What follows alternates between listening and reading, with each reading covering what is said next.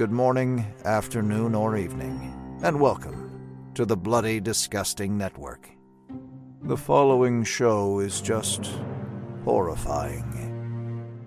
Beware.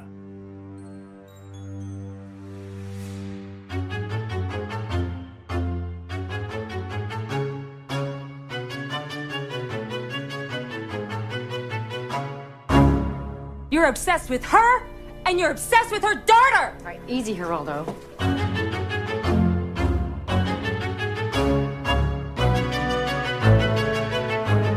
And welcome back to Horror Queers. We're talking about standing in the way of the human condition. We're talking a Lord of Illusion reunion. And we're talking, fuck you, gutter slut. And I'm Joe. And I'm Trace, and we are talking my very personal queer sexual awakening. Oh, gee. I'm surprised that only took five seconds to come up. Well, I was like, what am I going to say? There's something in the movie. Am I going to talk about the shadow tentacles over the naked girl? Or hmm. no, no, no. We're going to talk about my enormous boner for Twinkie Elijah, Elijah Wood. Wood. Yeah. There it is. Yeah. We're talking the faculty, everybody. And I think this is one of our most requested films to cover.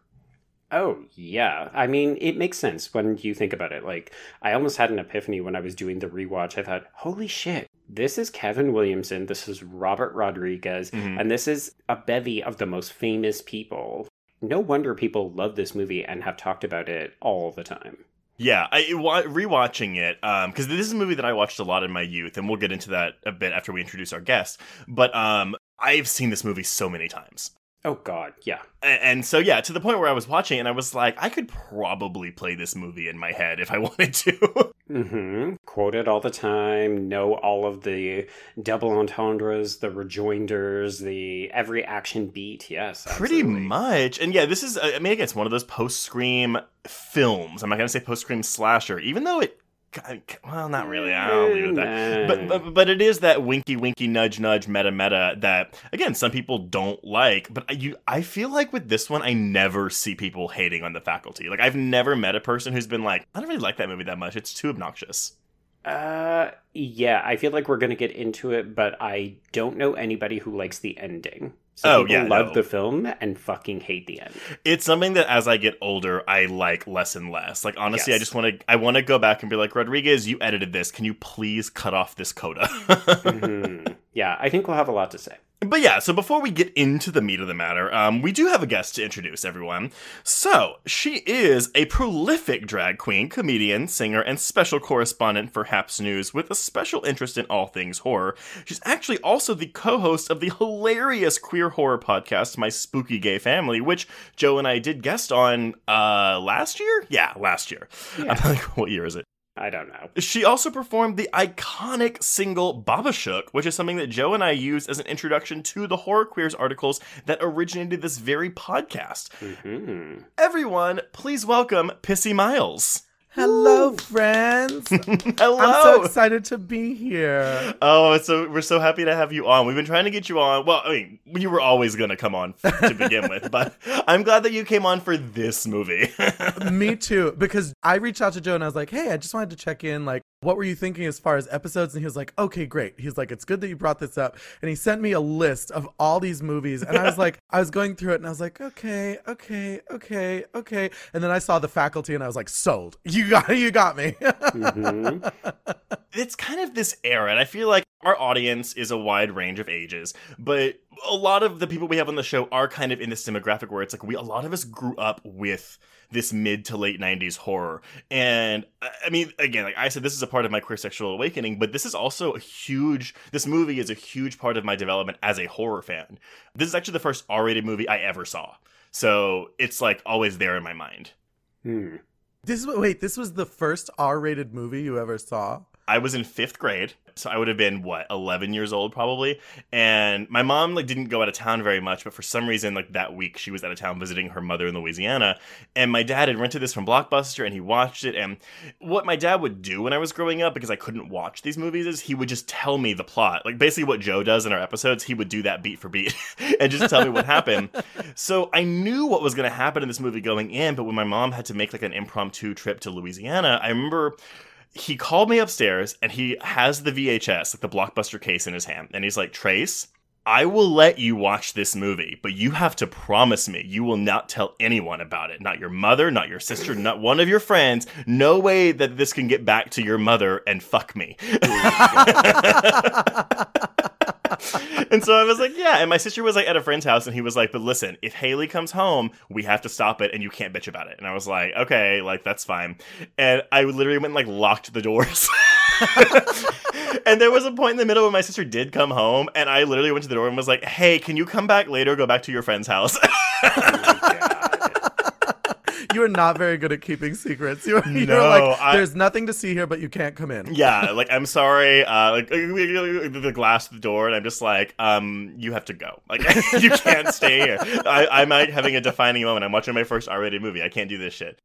Don't come in, Haley. I'm watching pornography. It's definitely pornography. It's not a horror film. I'm a, she would have been nine. So this is an 11 year old talking to a nine year old. but I, I mean, and this is also like uh, when I started writing for Bloody Disgusting, the first article that I had a byline on was asking people like, "What was your first R-rated movie?" And this was the first thing I ever wrote about for Bloody Disgusting as well. Really? Boy, it all just comes back to the faculty, doesn't it? Really does, and you can all thank my dad for that. But enough about me. Um, I know that both. I mean, I, I know Joe does for sure. Pissi, I don't know about you, but like, wait, what what are y'all's like connections to this movie? This movie was it was kind of a, a strange one for me because I was I was like the exact opposite of you. I had seen like a million R-rated movies at this point. My fam my mom just like did not give a shit what I watched unless there was like nudity. Oh, yeah. Isn't that the American way, right? Absolutely, yeah. way, It really is. And by the way, I totally forgot that Joe, you live in in Canada I do, until yeah. you sa- you said something about and I was like I was like, "Oh my goodness. This is an international podcast." It, it, it is his about. You, I don't hear the sorry as much, but the, the about, he adds like an extra syllable to the vowels somewhere. I don't It's hear it, it, and sure. it was so endearing. It was so charming. I am mm-hmm. not making fun of you at all. It was Oh, just no, like it I've caught me off guard. but yeah, as a kid, my my mom would l- basically let me watch anything. I think the first R-rated movie, and I think it's R, if I'm not mistaken, was Jaws. no, that movie is PG. No, it's not. It is because they didn't have the R rating when it came out. no, no, no, no, no. They had the R rating. They didn't have PG 13 because Oh, PG that's 13 what it didn't exist until 84. Correct. Oh, so it was either massive titties or no massive titties. There was no in between. yes, exactly. well, then I guess it wasn't Jaws. Maybe it was Interview with a Vampire. That is R rated. That one is Mhm. R. That one I remember distinctly, and that one did have boobies, and I remember actually the scene in the in the theater when you see them undress the woman. Mhm. Nothing else in that movie bothered my mom or her husband. Oh my god! But Except then- that. the second that happened, my stepdad like ran and stood in front of the TV. And I just remember not necessarily being interested in seeing the the boobs, Mm-hmm. but like interested enough that there was something he didn't want me to see. And I have Right. a vivid memory of like trying to crawl through his legs to see what was on the TV. Dad, show me the titties. Come on. Ex- That's actually interesting because the first time I remember like my parents having a sit down with me about what I was about to see was Titanic. Mm. oh yeah. And I would have been eight when that came out. And so, and my sister's six. She didn't get to talk about boobs because she was a girl. But yeah, I remember my parents like, oh, we want to go see Titanic as a family movie. And my mom had to sit me down and they told me, just so you know, there's going to be a naked lady in this movie. And I'm just like, okay. oh no. This is when we all turn to our parents and say, um, I actually like cock. oh my God. Eight year old Trace is like, guess what? oh my God. Could you imagine? You know how there's a boobs magazine under Casey's bed? Well, mine is boner. Oh my god. No, I remember no flogging the bishop, which is a phrase that his dad says to him in this mm-hmm. movie. By the way, Joe. Oh, oh wait, no, we haven't covered Christopher McDonald recently, but that's Christopher McDonald. Yes, no, I, I recognized him immediately. Good. So I'm sorry, Pissi. Continue your story. Well, I, and that's pretty much where it ends as far as seeing R-rated movies. But then, you know, I, I had a lot of experience, and at this point, when this came out, I had definitely seen Scream and was Right. terrified.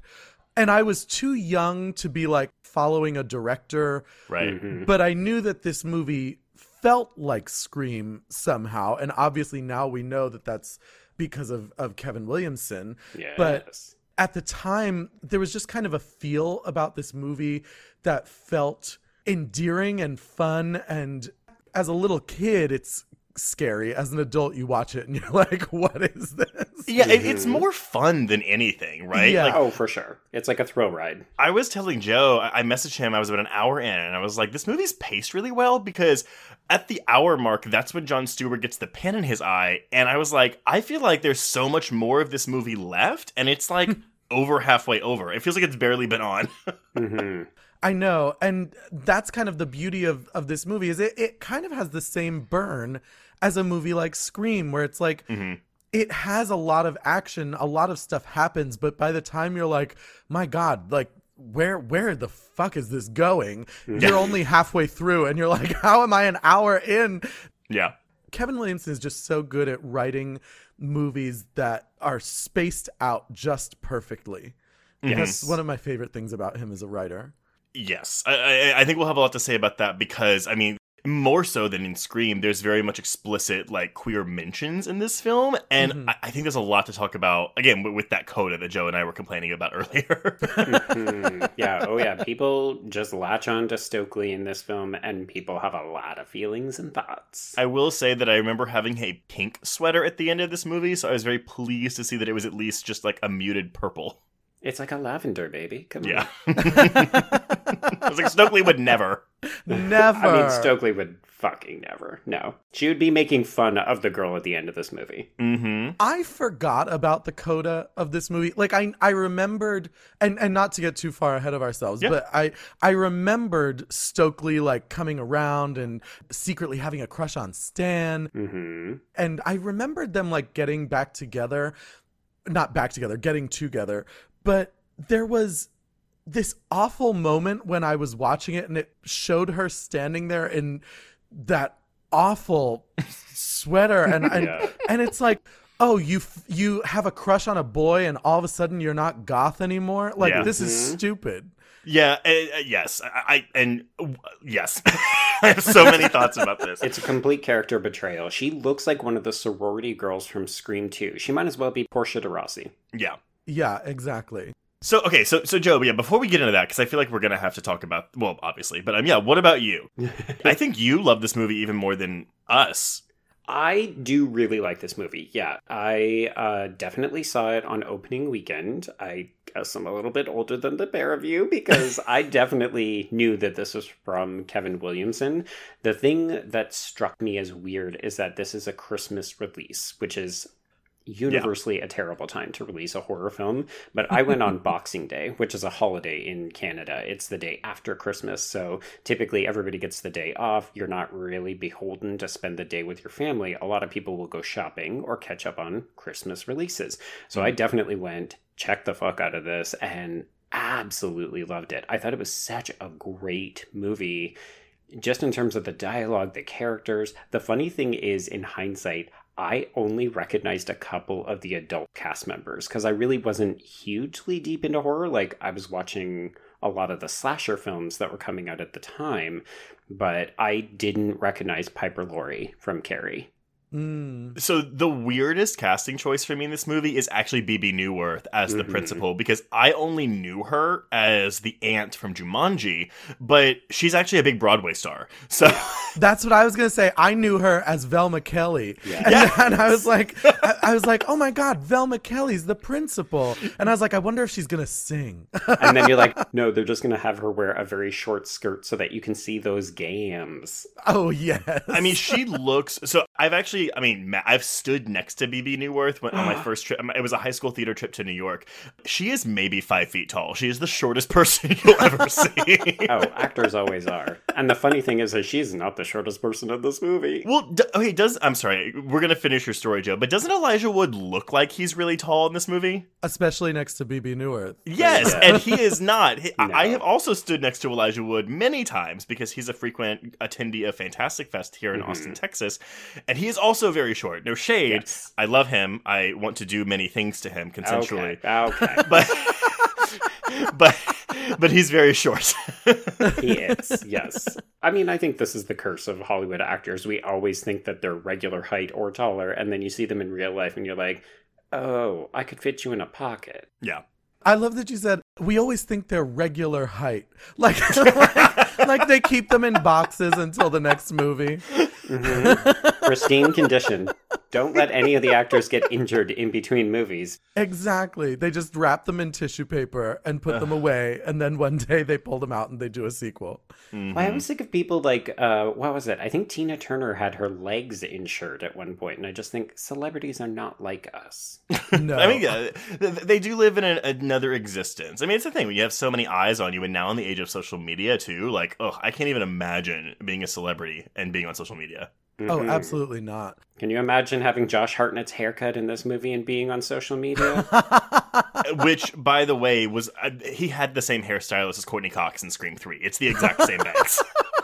or at least Halloween H2O, which of course he was filming at the same time. Yeah, so I mean, no, t- technically Halloween H2O was his first movie, but because it was he filmed it mostly first, but yeah, it came out like what, 3 or 4 months before this. Anyway, okay, sorry, Joe, continue your story. I mean, the the story is just I I felt like I got in on the ground level with this movie, and I really liked it, and I was so disappointed when it tanked because I just thought, oh, okay, well. I mean, for sure, we never got a sequel, but it also just meant that people kind of forgot that it existed for a very long time. But then I joked at the end of last week's episode on Mirror Mirror that this film has been covered by fucking everyone. So even though there isn't a lot of writing, and I don't know that a lot of normies pay attention to it, I feel like in the horror community, people really like this movie. See, it's interesting to me that you say it tank because this will be a good tran- transition into my brief production history. So, hmm okay, so basically the only thing I really know because everyone, in case you don't know, every fucking physical release of this movie has no extra features unless you have the DVD. Bad. You're so bad. it does have a theatrical trailer. So I bought the Blu-ray for this movie this week because I had the DVD and it's a full screen presentation. Mhm. oh baby, fill that screen. Cut off those edges. Ooh, yeah. and so I was like, okay, yeah, let me buy the Blu-ray, which comes with not even the trailer. And I'm gonna try to get this audio for you when you edit, Joe. But there is the main menu of this Blu-ray is just showing footage from the um, the Jon Stewart eyeball scene. Okay. paired with it is the weirdest music. I called it poor music because it kind of has the bow chicka bow bow chicka bow bow bow. Um, but then it co- turns into harmonica music, so it's like New Orleans jazz. And then there's people cheering at the end and clapping before the menu restarts. It's like if Blues Traveler hosted a porno event. kind of. I ah. was literally like, well, I, I put it on when I was like emptying the dishwasher before I went to go start the movie, and I was like, what the fuck is this? Is it meant to simulate this the band at the football game or some ridiculous nonsense like that? I don't think so. Anyway, so yeah, so this movie actually got its start in 1990. Um, David Wechter and Bruce Kimmel wrote a first draft of the script and sent it out, but no one bought it. So if you're a screenwriter in Hollywood, just remember this movie comes out in 1998, so we got an eight year gap here. Basically, you just have to wait for Kevin Williamson to get famous, and then he'll touch up your script, and then you'll become famous, right? Yeah, well, kind of, because again, Kevin Williamson is the sole credited screenwriter of this film, so. Ooh. It wasn't until after Scream's success, which again, that would have been late 96, like December. And Mhm. I wonder if that was why they released it on Christmas Day, because Scream and Scream 2 had early December releases and did really well. I think if they released The Faculty a few weeks earlier, it probably would have done better. Nothing says spend time with your family and the birth of baby Jesus like going to see kids get like slugs shot into their faces. Yeah, pretty much. So yeah, after Scream, Miramax bought the script for the faculty, rushed it into production, which I'm also thinking like, who is the person who's reading all these scripts who's like, oh yeah, where's that script from 1990 that we turned down? That would do really well. Karen, check the slush file. I remember something with teenagers from eight years ago. So they brought in Kevin Williamson to do rewrites. They kept the basic story, but he basically rewrote all the dialogue, added new characters to make it more quote unquote hip, which I think maybe y'all can correct me, but I think the DVD of this does have a quote that says like fun, hip, and scary, or maybe that's like Scream 2 or something. something like that, yeah. And it's basically just like, yes, we also watch John Hughes films. Yes. Um, it's like something from Fox TV or ABC TV. That's the kind of critics that get those things. Hmm. Williamson was going to direct this film, so this was going to be his directorial debut, but he chose not to, so he could direct his self penned script, Killing Mrs. Tingle, which of course would become Teaching Mrs. Tingle after the Columbine shootings. hmm Once again, go back to our Halloween H2O episode. We do talk about that a little bit. And that episode's actually an audio commentary on our Patreon, so go subscribe to listen to that episode. There you go.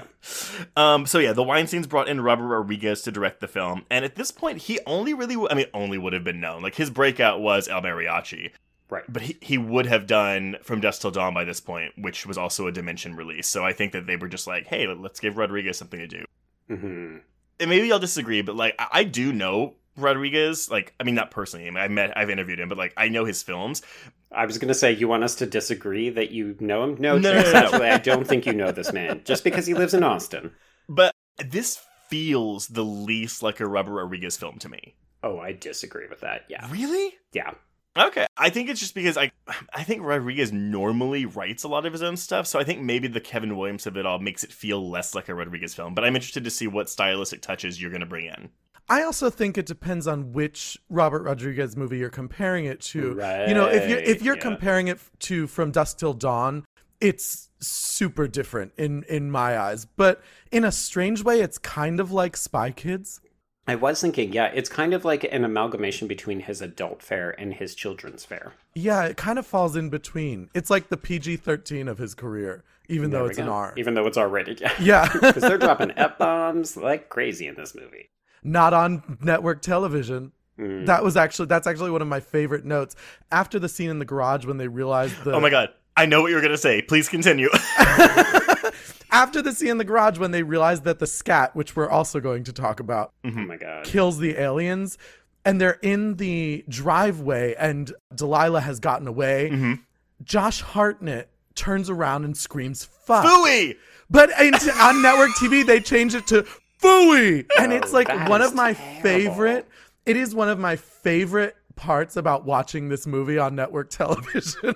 yes, no. So, so, so, yeah. It's after Delilah leaves. That's the big fooey, and also when Stan dumps it when they're at the gym, he also says Right. fooey. Then, Because I feel like Josh Hartnett is the one dropping all the F bombs in this movie, too.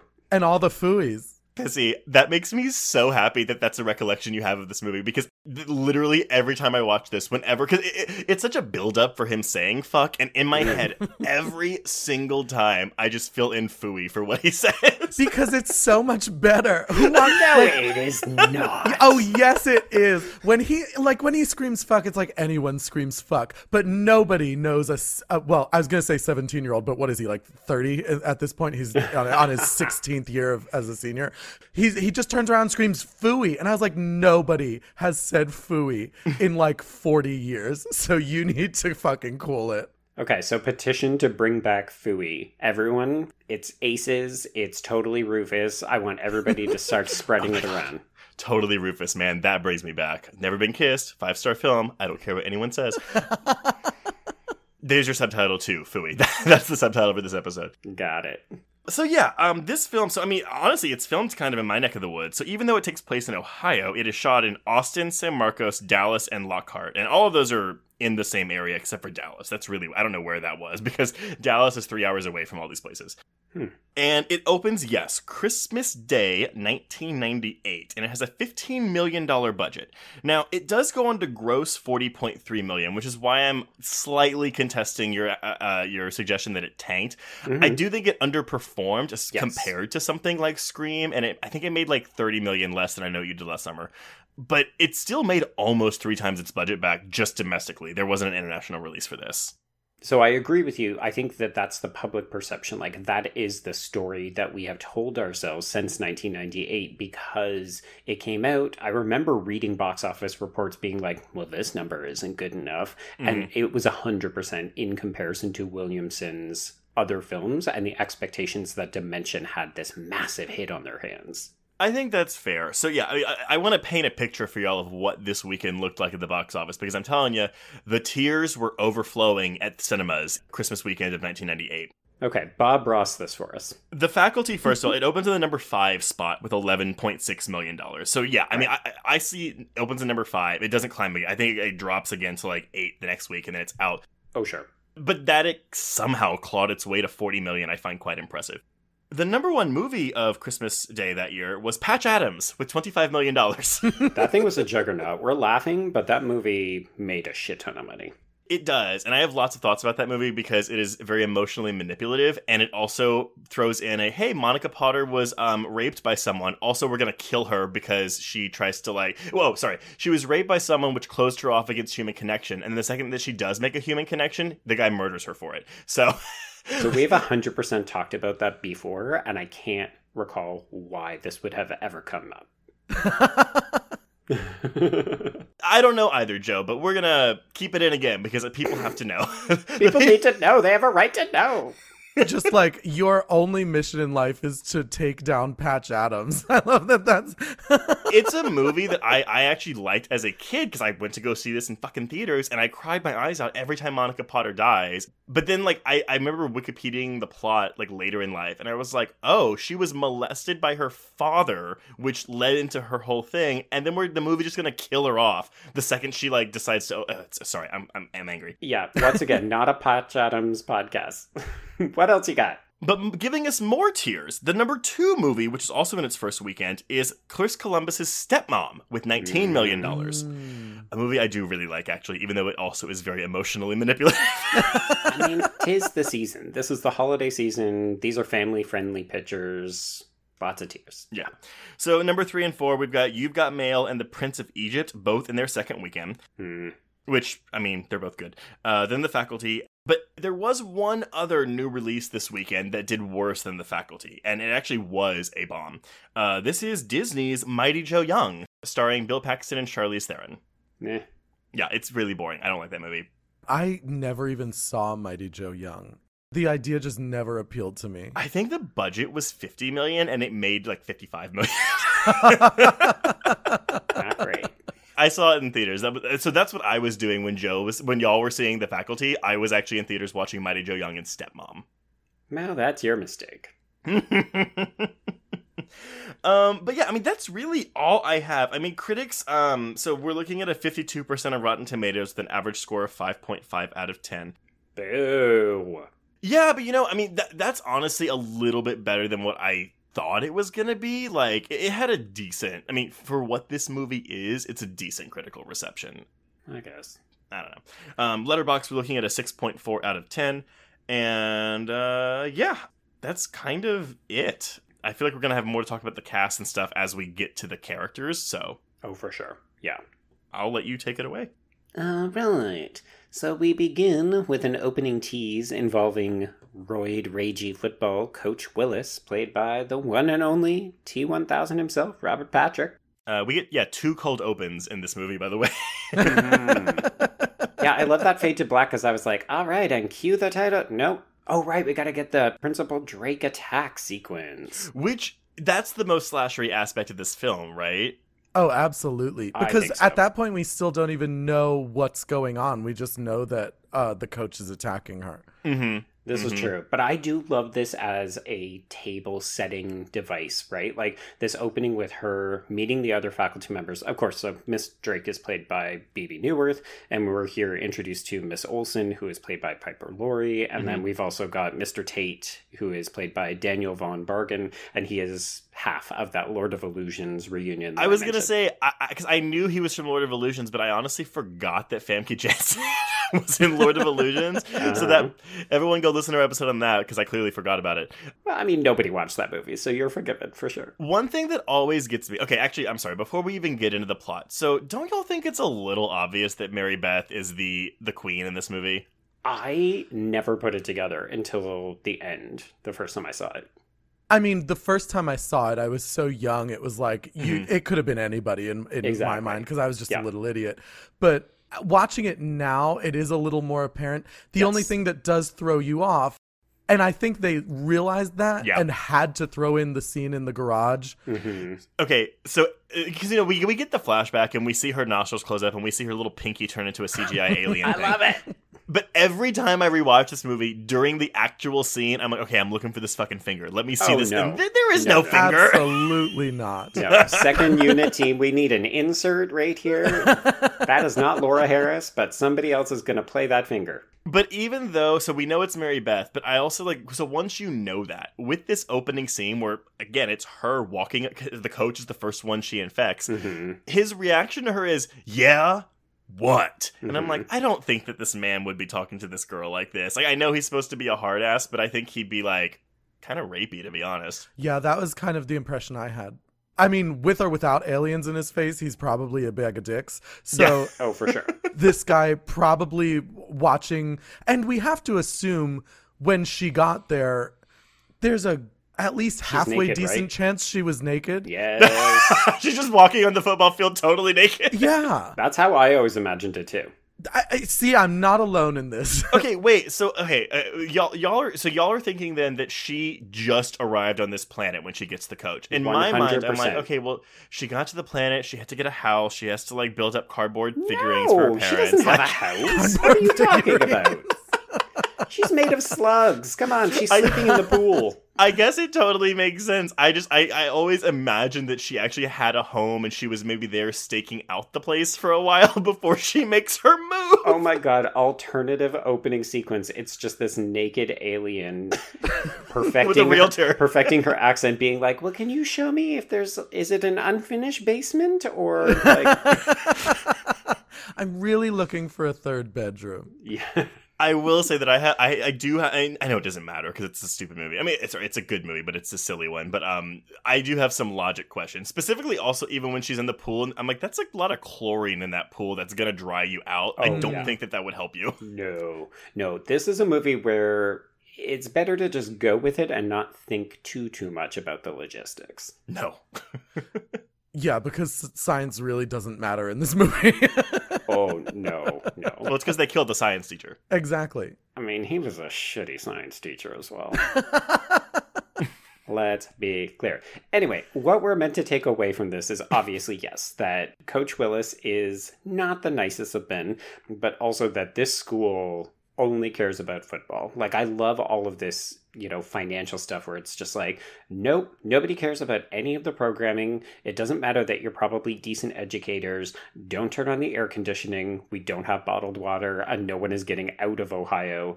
But yes, jockstraps. Kevin Williamson has introduced jockstraps into this movie within three minutes.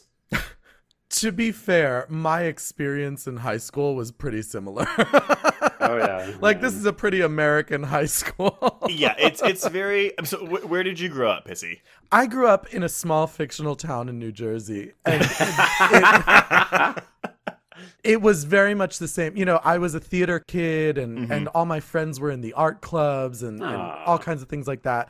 And for us, they'd be like, here's $7 and a wish list. And then for mm-hmm. the football team that literally never won a game, I don't think in the history of my school even existing, they've won a game or even come close. And they would just throw money at these guys. And it was like, the quality of your your sports team does not matter. It just matters that you are a sports team. Right. it's team spirit, y'all. Come on. Yeah. I was bullied growing. I mean, I'm sure a lot of us were bullied. We're all queer. Hmm. I didn't have the experience that Casey had, where he is being pulled into a flagpole and having his balls mangled. Yeah, that's a bit aggressive. That that is one of those things where you think, were we really Someone okay with this in. back in '98? It was Yeah. also like strangely kinky. Yeah. you know what I mean? Yeah. I mean, look, growing up, I masturbated a lot to Elijah Wood, specifically from this movie, because I just find him adorable and I love him in this movie. And that's it. That's my story. That is not a story, sir. That is an anecdote. But he's sticking to it. Uh, no, so just honestly for me, I mean, I think Elijah Wood has always been attractive, but like for some reason, whenever I fantasize about him, uh, it's always this this seventeen year old version. To be fair, I will agree with you. I had a huge crush on Elijah Wood. hmm And later, even a bigger crush on him in Lord of the Rings. Like there was something It's about hair. Yeah, there was something about like and his eyes. I mean, he had the Oh, craziest eyes. Mhm. But I also remember, and I kind of regret this now looking back on it, but at the time, I had a huge crush on Josh Hartnett Yes. as well. I think everyone did.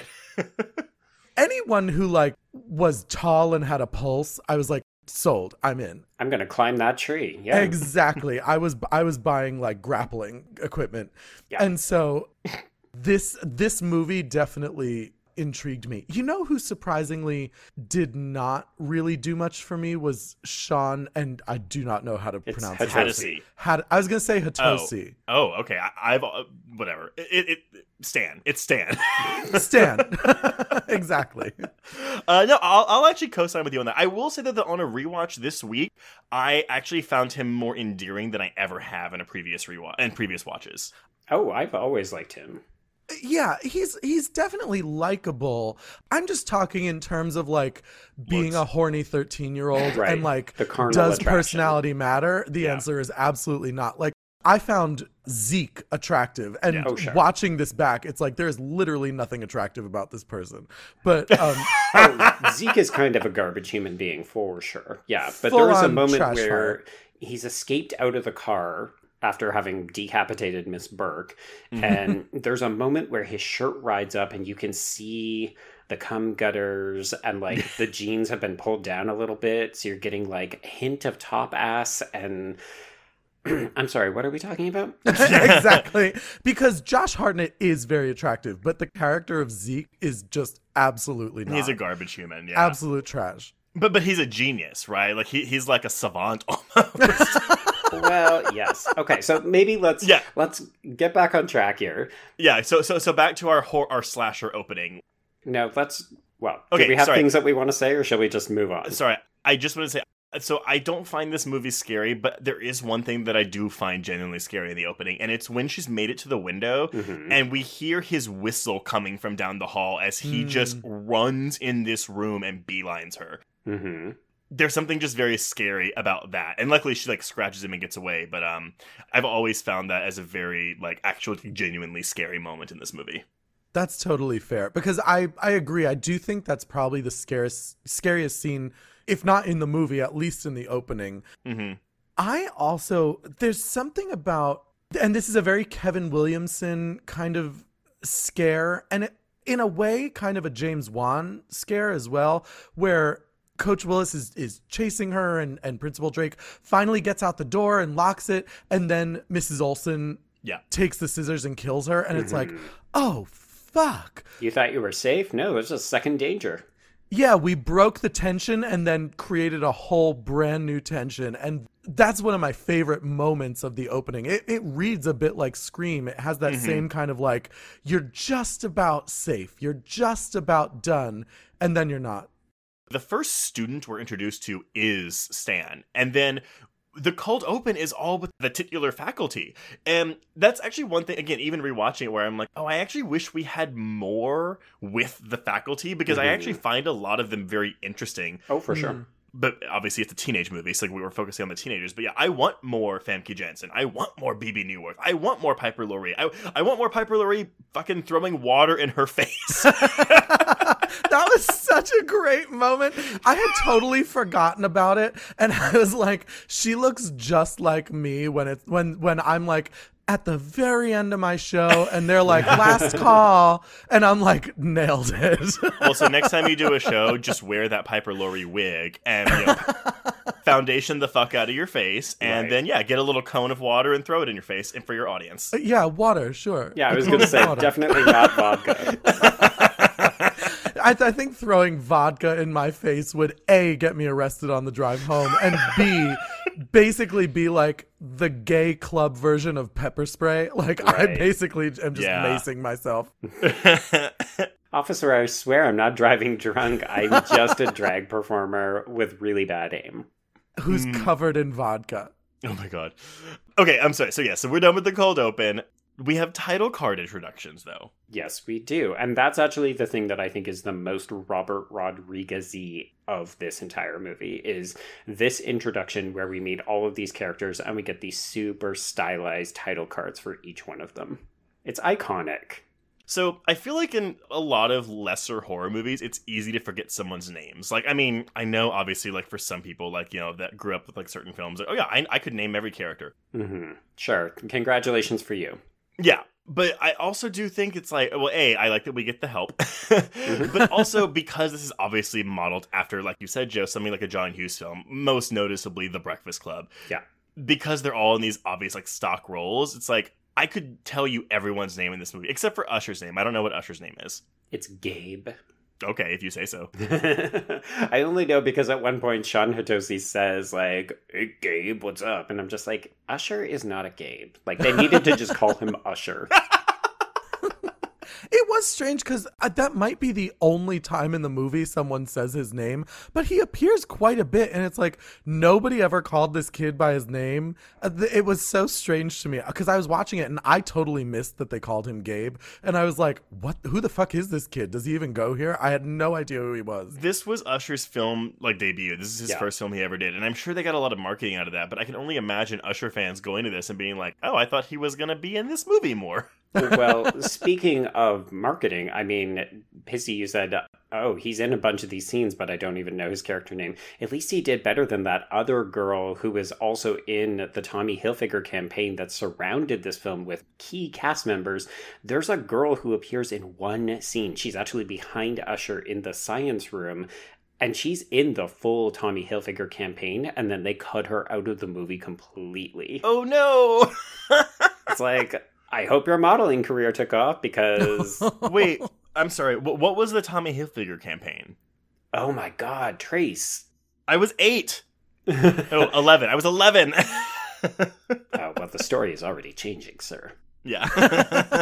Okay, so this movie, and I'm basically drawing on memory, but also the Faculty of Horror in their episode, Alex West covers this in pretty significant detail because this is where the consumerism element I find deeply concerning about the changes that happen at the end of the film tie mm-hmm. into the real world marketing because this cast is entirely outfitted throughout this entire film in Tommy Hilfiger clothes. and they had a massive promotional campaign that accompanied this film where nearly every cast member appeared in Tommy Hilfiger commercials and print campaigns, including this poor girl. And Usher is like front and center in this campaign. And it's deeply problematic that the film doesn't actually care about him as a character. Pissi, you couldn't even remember his name because he doesn't really get that much to do. But I think it's really telling that the film seemingly cast Usher and then used him to market itself in order to lure in urban quote unquote audiences. Yeah, and then cut him out of the whole fucking thing. yeah, I mean, we don't know whether or not he was actually a bigger part. Like this other girl, it's like she apparently did have scenes, and then they were just like, nope. But uh, Whoops. it's just weird to me because this film is pretty fucking white. Like we've got Jordana Brewster, we've got Joel from Scream Two. so Jordana Brewster is actually white passing because she's half Brazilian. Well, that's why I said that we've got Oh, her, yeah, sorry. we've got Usher. Sorry, that, that, that, that, that, that was a new fact that I learned because there's a, there, there's like a piece of trivia on IMDb that where she goes, "Oh, I'm Portuguese." It's like, well, actually, she's half Brazilian, so she does speak fluent Portuguese. oh God, IMDb trivia. Go back in your hole. and one thing I'd like to potentially discuss at the end of this is what we would do to change this film if we could modernize it a little bit. And I do think that's one of the things I would want to see is like, I know it's supposed to be Ohio, and like we've got a character who's literally named Mary Beth Louise Hutchinson, which is like the whitest shit I've ever heard in Um, my life. and she she says her full name every, Every time. single time. Every time. That's, how, you know, she's a she's an alien. alien. Yeah. Uh, but yeah, I, like I just think this film's treatment of race is not particularly good, and I feel icky when I think about the marketing campaign with Usher. I mean, like we, we discussed in The Forsaken a couple weeks ago, like it's very much a product of its time. And yes, like I, I think it's important to acknowledge that today through a 2021 lens. But again, like, am I surprised that that was what was happening in 1998? No. Absolutely not. No. Yeah. Yeah, it, it's what we did, right? It's the reason why we got LL Cool J in Halloween H2O. Um, yeah, but he actually Deep Blue Sea remedied all that because he gets shit to do in, in Deep Blue Sea. I was just gonna yeah. bring up Deep Blue Sea. I was like, wait, uh, we're shifting gears. This is this is now a podcast about Deep Blue Sea. We are to- we are done with the faculty. Oh man, we are all on the same page. I love it. I love it. But also, we've already covered Deep Blue Sea.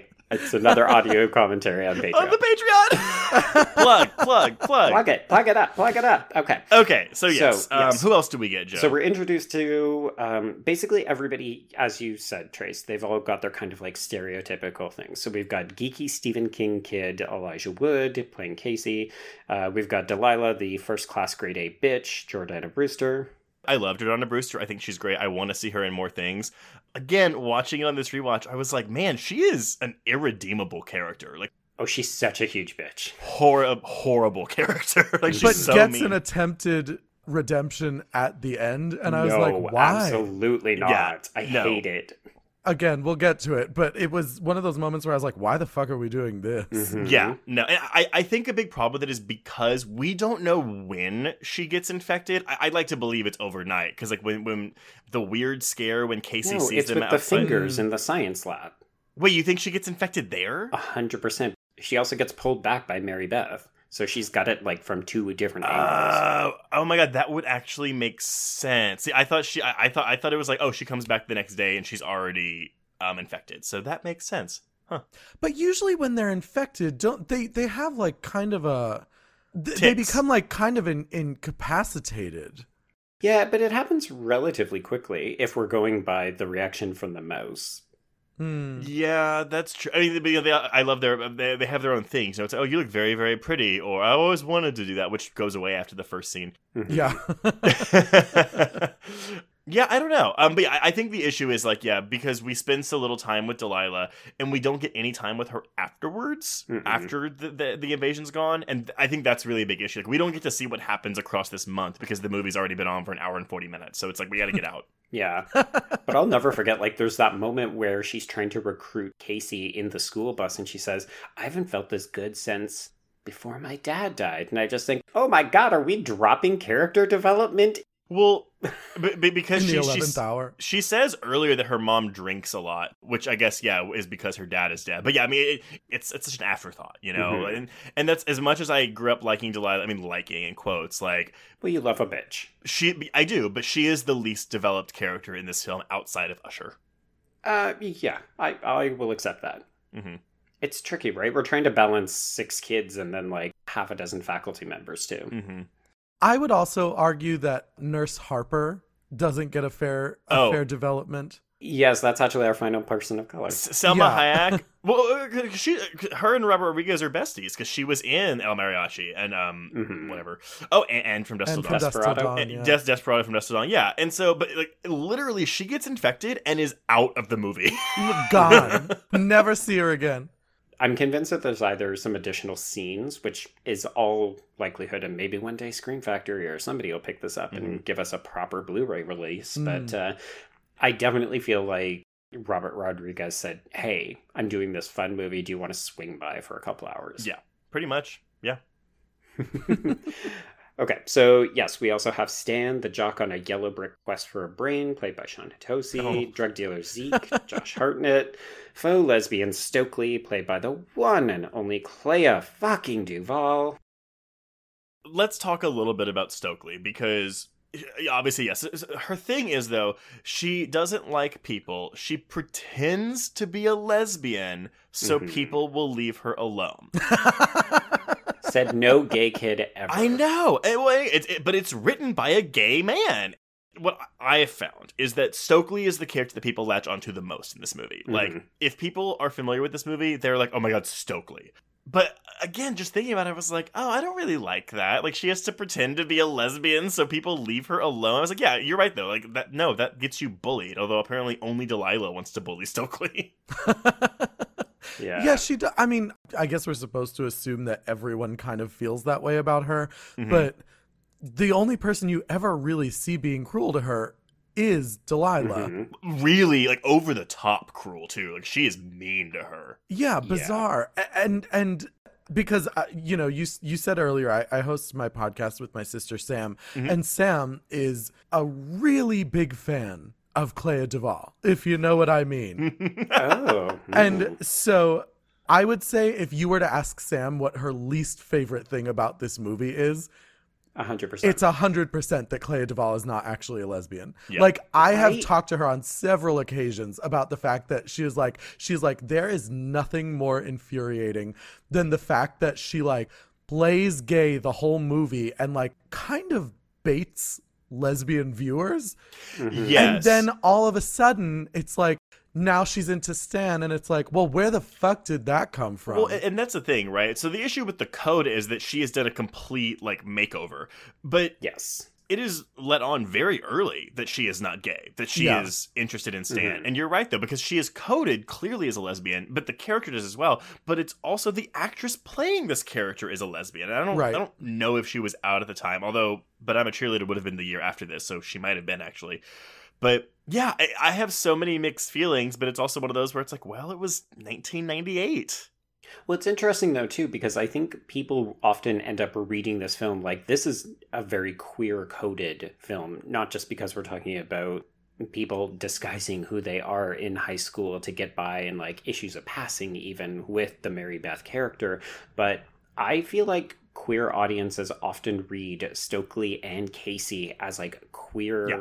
Heroes, even though they are very blatantly described as heterosexual because they're thirsting after Stan and thirsting after Delilah. But there's something about these two that queer audiences are just like, oh yeah, no, these are our people. Yeah, and and the one the one credit that I will give Kevin Williamson about this whole situation with Stokely is that we we all know that the studio system is expensive and that there are so many mm-hmm. different mm-hmm. minds that go into the creation of these movies. I mean, this is 1998. Uh, granted, this was probably written and filmed before this, but this was Right. right around the same time as Matthew Shepard. This was right mm-hmm. around the same Right. time that we saw Will and Grace coming into the scene.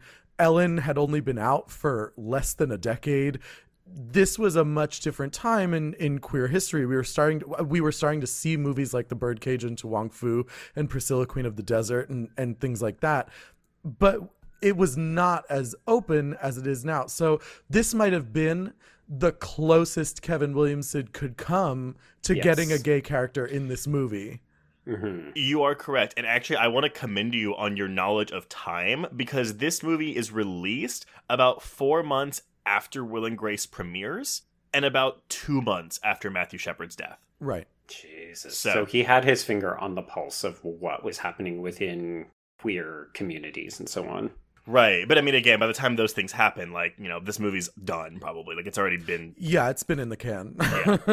Oh, sure, but Will and Grace would have been like green lit well in advance, and You're right, but I also want to mention. So I mean, again, because we, we don't know. Like, it could have been that yes, maybe the wine scenes were like, oh no, we don't want any gay content. But it also could have been Williamson as a gay man saying, I don't want to make this too gay because I don't want myself to be like, I don't know, uh, not pigeonhole, but like highlighted for this. True. Um, because I want to keep my career going. Although, maybe. although he's doing Dawson's Creek and putting maybe TV's a safer place for gay was stories. definitely a different place. Yeah, I mean, I think it it's really notable though that this is the first completely explicit reference to queer sexuality in Williamson's filmography, like his film work up to this point. Yeah. So you know, we've got the queer coding with Stu and Billy in Scream.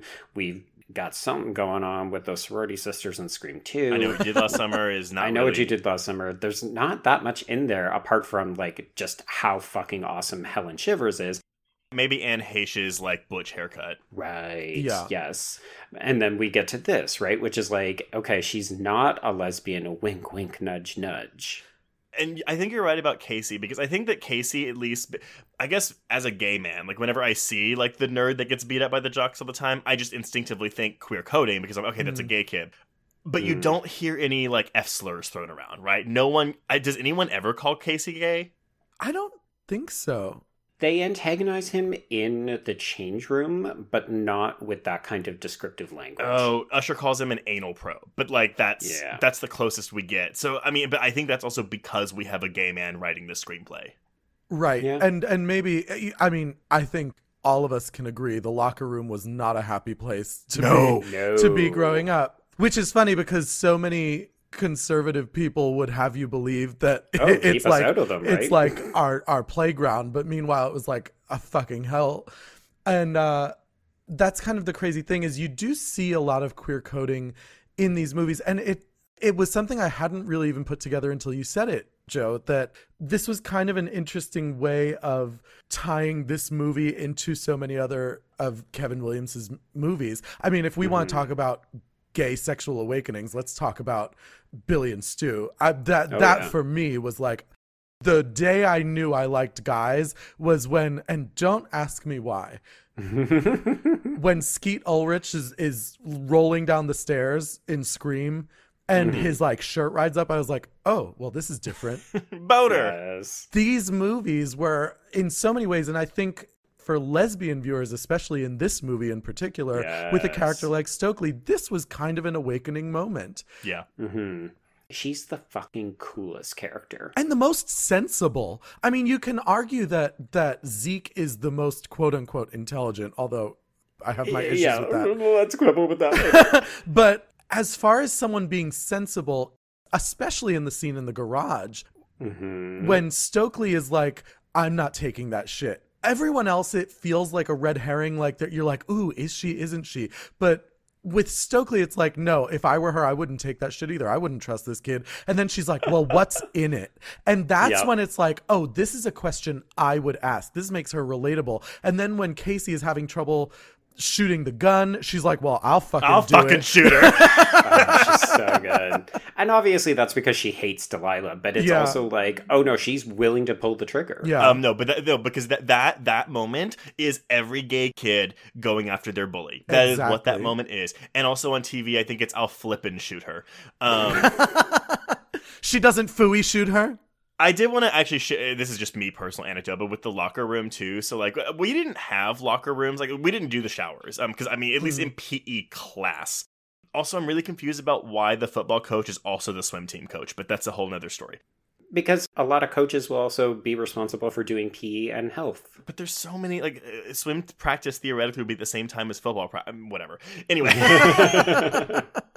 but for me, so I was actually a really late bloomer when it came to puberty, and it was so weird. Like I was never getting naked in the locker room, like, and I wore boxers because if you didn't wear boxers, that was gay. Like if you Mhm. wore Oh, briefs sure. or boxer briefs.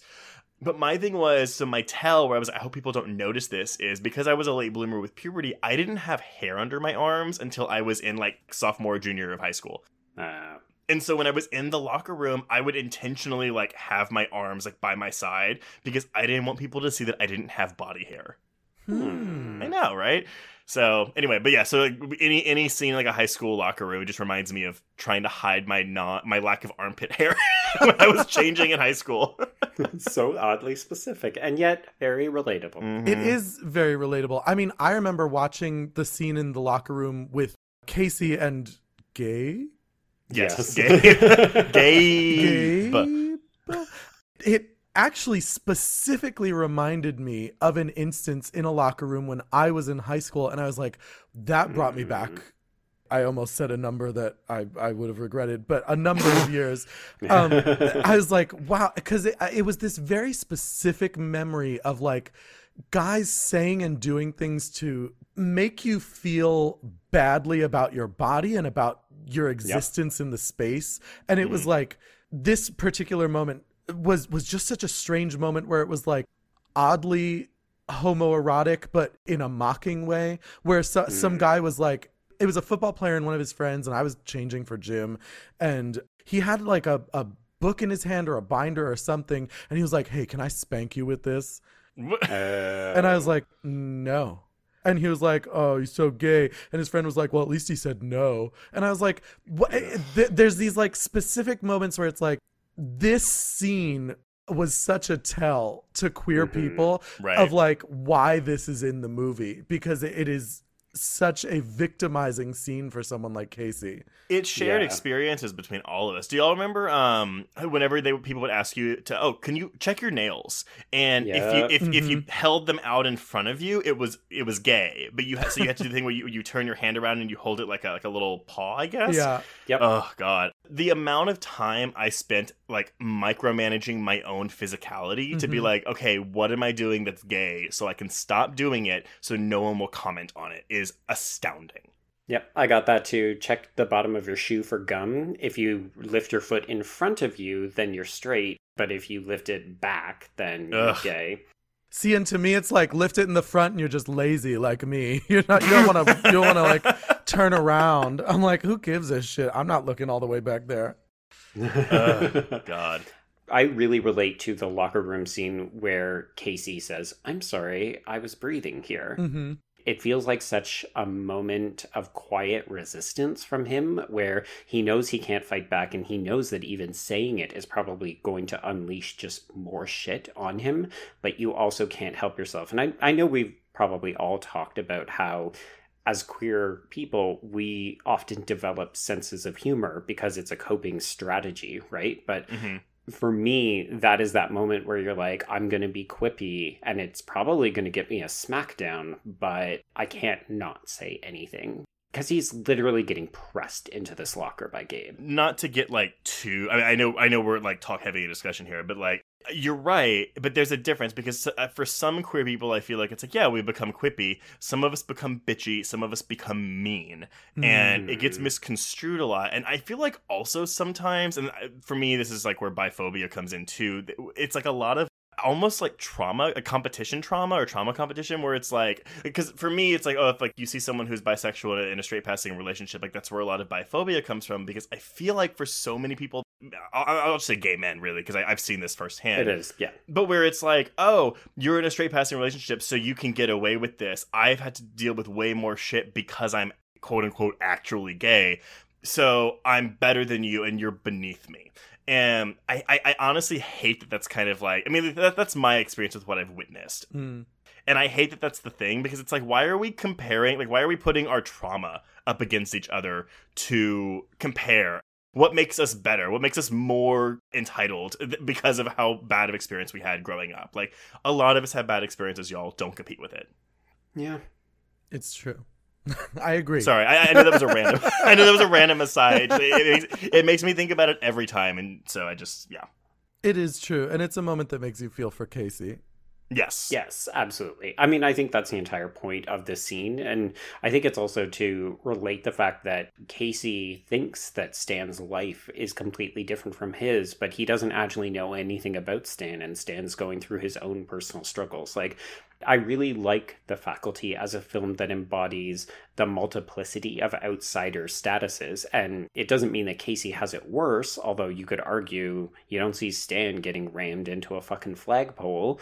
but Stan also has it pretty bad. Like, he is literally being psychologically abused by his head coach and made to think that he's worthless. And his girlfriend is shutting him down for wanting to be a D student. Oh, oh, when she says it's just the rules. If I'm head cheerleader, I'm dating the captain of the football team. If you leave, we're Mhm. done. And I'm like, Yeah. what school is this? uh, every school USA. Yeah. Okay, so let's jump ahead to biology class because we're never really told exactly what subject Mr. Edward Furlong teaches, aka Jon Stewart. oh man, Edward Furlong. Ugh, God bless him. Also a queer awakening for a lot of people in Terminator 2, I'm sure. Um, Mm. not for me. I actually did not. I mean, I'm you know, no no shade to Mr. Furlong, but no, I never found John Connor attractive. Really? No, he was like I, I don't know. Like it's weird. Like he looks like a. I mean, I guess maybe because he's meant to be what thirteen in that movie. Maybe Mm, that's true. Ish, yeah. I don't know. Maybe. Um, but he was always just like too. Oh no, I'm not gonna say it's gonna sound like I'm body shaming, but he was just too scrawny. and I say that as someone, and I'm like, I oh, but say- I, I love Elijah Wood in this movie, though. So scrawny is fine if you look elfin, is what you know, is I saying. actually hated John Connor's hair, like really strongly hated John Connor's hair. That's where I thought you were going to go for. I'm like, oh, it's longer hair. You don't like yeah, that. that's what I would have said. Well, th- then I'm sorry, the scrawniness did not bother me. Oh my god. Hair shaming. Uh, I really can't nail you down today, Trace. Thank you, Pissi. I'll take that. You have such a wide-reaching uh, aesthetic. I contain, I contain multitudes. Yeah. when it comes to teenage boys, yes. Yes. oh my god! Don't put me on a list. okay. Um, yeah. So we we go to science class, and this is where we discover this new species that Casey has discovered on the football team. They discover that it replicates in water. It has sharp teeth. And this is then when we move into Stan in the shower room doing a wet and wild with Mrs. Brummel. yeah, watching this as a kid, 11 year old me, the scalp coming off of her head it's is. good. And, and, and that feels Robert Rodriguez to me. Yeah. Because Yes. it's gooey. It's very this gooey. is Planet Terror, the precursor, yes, right? 100%. And even worse is the moment when it hits the ground and it's like Ooh, sitting in the the, water. It's like uh, it, oh, made me sick watching it last night. and this is a bit of a character because I mean I- I really latched on to Stan a lot in this viewing and in a way that I Mhm. haven't before. And it's the moment when she she gets in and he hol- like she basically grabs him and he Mhm. holds her. Yeah, he doesn't recoil. He doesn't look disgusted or. I mean, he, worried. he, he looks disgusted. He's just he's just he's moving past it to like help her, and Right. that that to me is a really also a really good character beat for Stan. Yeah, Mhm, that's a. Yeah. I, I agree 100%. It definitely made him a little more human. Mm-hmm. mhm. So let's move on to Miss Burke, whom we've only briefly mentioned, obviously played by Horror Queers alumni Famke Janssen. Uh, oh Did I get that right. right? Oh my god, yes, you are right. And I think I even said Jansen earlier. How many times have we tried to do this? Famke Janssen. There we go. So, a, I don't know why this woman is teaching. Um, she is, she is walked over by everybody at this school, but it's kind of an against type casting for her, even at this point, right? Because she'd already done Goldeneye, and she's obviously yes, she's done Lord of Illusions. Hmm. Deep Rising, yep. Yeah. The moment that I'm just like, oh, I feel so bad for her is when he offers her the condoms, and she's just like, it's so rude, and she's like oh, crying. it's so cringy. Oh, I feel so bad for her. Um, and I also have thoughts on her arc in the coda. oh, yes, the inappropriateness of it all. but he, but he's older. He's the he's over the age of eighteen because he repeated a year. He is Yeah. still a high school student. Yep. She Yeah. is still his teacher. It is not appropriate. Yeah, it was not okay in definitely gross. 1998, folks. Even I understood that back then. Well, I mean, we've already brought it up, but Never Been Kissed comes out the next year, and that's Mhm. all about inappropriate student teacher relations. oh yeah. As folks know, I host another podcast on YA adaptations, and let me tell you that the trope of teachers sleeping with students needs to fucking die about two decades ago. it needed to die with Pretty Little Liars. It's bad, and we honestly just keep trotting it out. So when it happens here, you're like, well, at least we don't have to see them kissing or fucking like we do in a lot of other texts. No, it's it's just left at the end like, well, I guess they're in love now. Yeah. She's wearing Piper Laurie's scarf and she looks super cute and she's waving to him from the bleachers. um, okay, so let's move on to the big at first attack sequence. This is when Casey and Delilah are caught in the faculty lounge and they get locked in the closet. and they observe Miss Olson and the coach attack Nurse Harper. so this is when we get Piper Laurie put in the water in her face, which yes, is great. best moment Mhm. of the scene. If I'm if I'm being honest. It's the most important part of the scene. So because her hair like flies back, her bangs fly back. She whips it at her safe. Or, rather, whips it at her face. It is so impeccable. It literally, it's like, it's like she did a spit take in her Yes! own face. It's Oh ridiculous. it is gay rights, yes. She's like a real housewife that's super confused. She meant to throw it in someone else's face, and she was like, "No, it you you made a mistake. It's your turn." I actually wish so because like, we get a set piece with Miss Burke, we get a set piece with Principal Drake. Mhm. The coach has enough to do. I wish we got a set piece with Piper Laurie in this movie because Mm. that would have been really fun. Oh yeah, it, it's weird because you're right. You know, basically Miss Olson disappears after a certain point. Nurse Harper disappears, and Mr. Tate disappears. So Yeah. really, unless you're directly connected to one of the students, you don't get much unless you're Principal Drake. and that's so we're missing the theater kid. We're missing the gay theater kid in this movie because then Miss Right? Olson would have had a set piece. Oh, there absolutely. we go. Let me show you our town. I never got the joke where she says, "Well, we'll just reuse the sets from our town," because I was like, "Wait, I don't understand." Oh, there's no sets for our town. yeah, I saw that too. Yeah, have her come in and be like, This is our town now. Oh, no. It would have been even better if she had said like, "Oh, the kids were so excited to do our production of Little Shop this year." Because it's it's literally an alien invasion story. yes. Oh my god. Okay, rewriting this movie. Well, no, yeah. So I mean, that that's it. Going into if you were gonna re-update this, re-update, we're gonna update this movie. Yeah, like that's something that I would do. I mean, also just make it a full two hours. Scream is two hours. Sure. Yeah. Give every member of the faculty their own set piece, hmm which might make it feel episodic, but I don't care. Whatever, just fucking do it. Right. Yeah. Uh, okay, so we end up escaping. Delilah and Casey are okay, but Uh, Delilah leaves his ass. oh, oh, she, she leaves his ass. him. I love that part where he slips and squeaks down No. the hall. Because you know what it reminds me of? A scary movie too, when it's like, Brenda, help me! Because he holds his arm out and he's like, Delilah! Let the faculty mutilate his white ass. oh, yes. Oh my god. and leave. Oh dear. Yeah. So Casey makes the arguably bad decision to then tell his parents and come back with the police. And of course, time has passed. So these faculty have switched out Mrs. Brummel's dumb. dead body for a resuscitation Annie doll. I cannot. Uh, also, um, Horror Queers alumni, Mr. Duane Martin from Scream 2, Joel the cameraman, is one of the cops in this movie. Indeed. Yes. I did make that joke earlier, but yeah.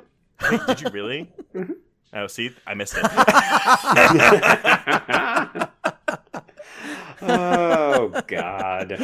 Yeah so this does not go well. I do love this moment where principal drake asks casey's mom you know oh maybe if you just step into my office and casey goes no mom i i'll see your fucking shrink in the city because he's still feeling protective. I'm just like kid this town is already overwritten. Your mom's gone. Just let her go. Yeah.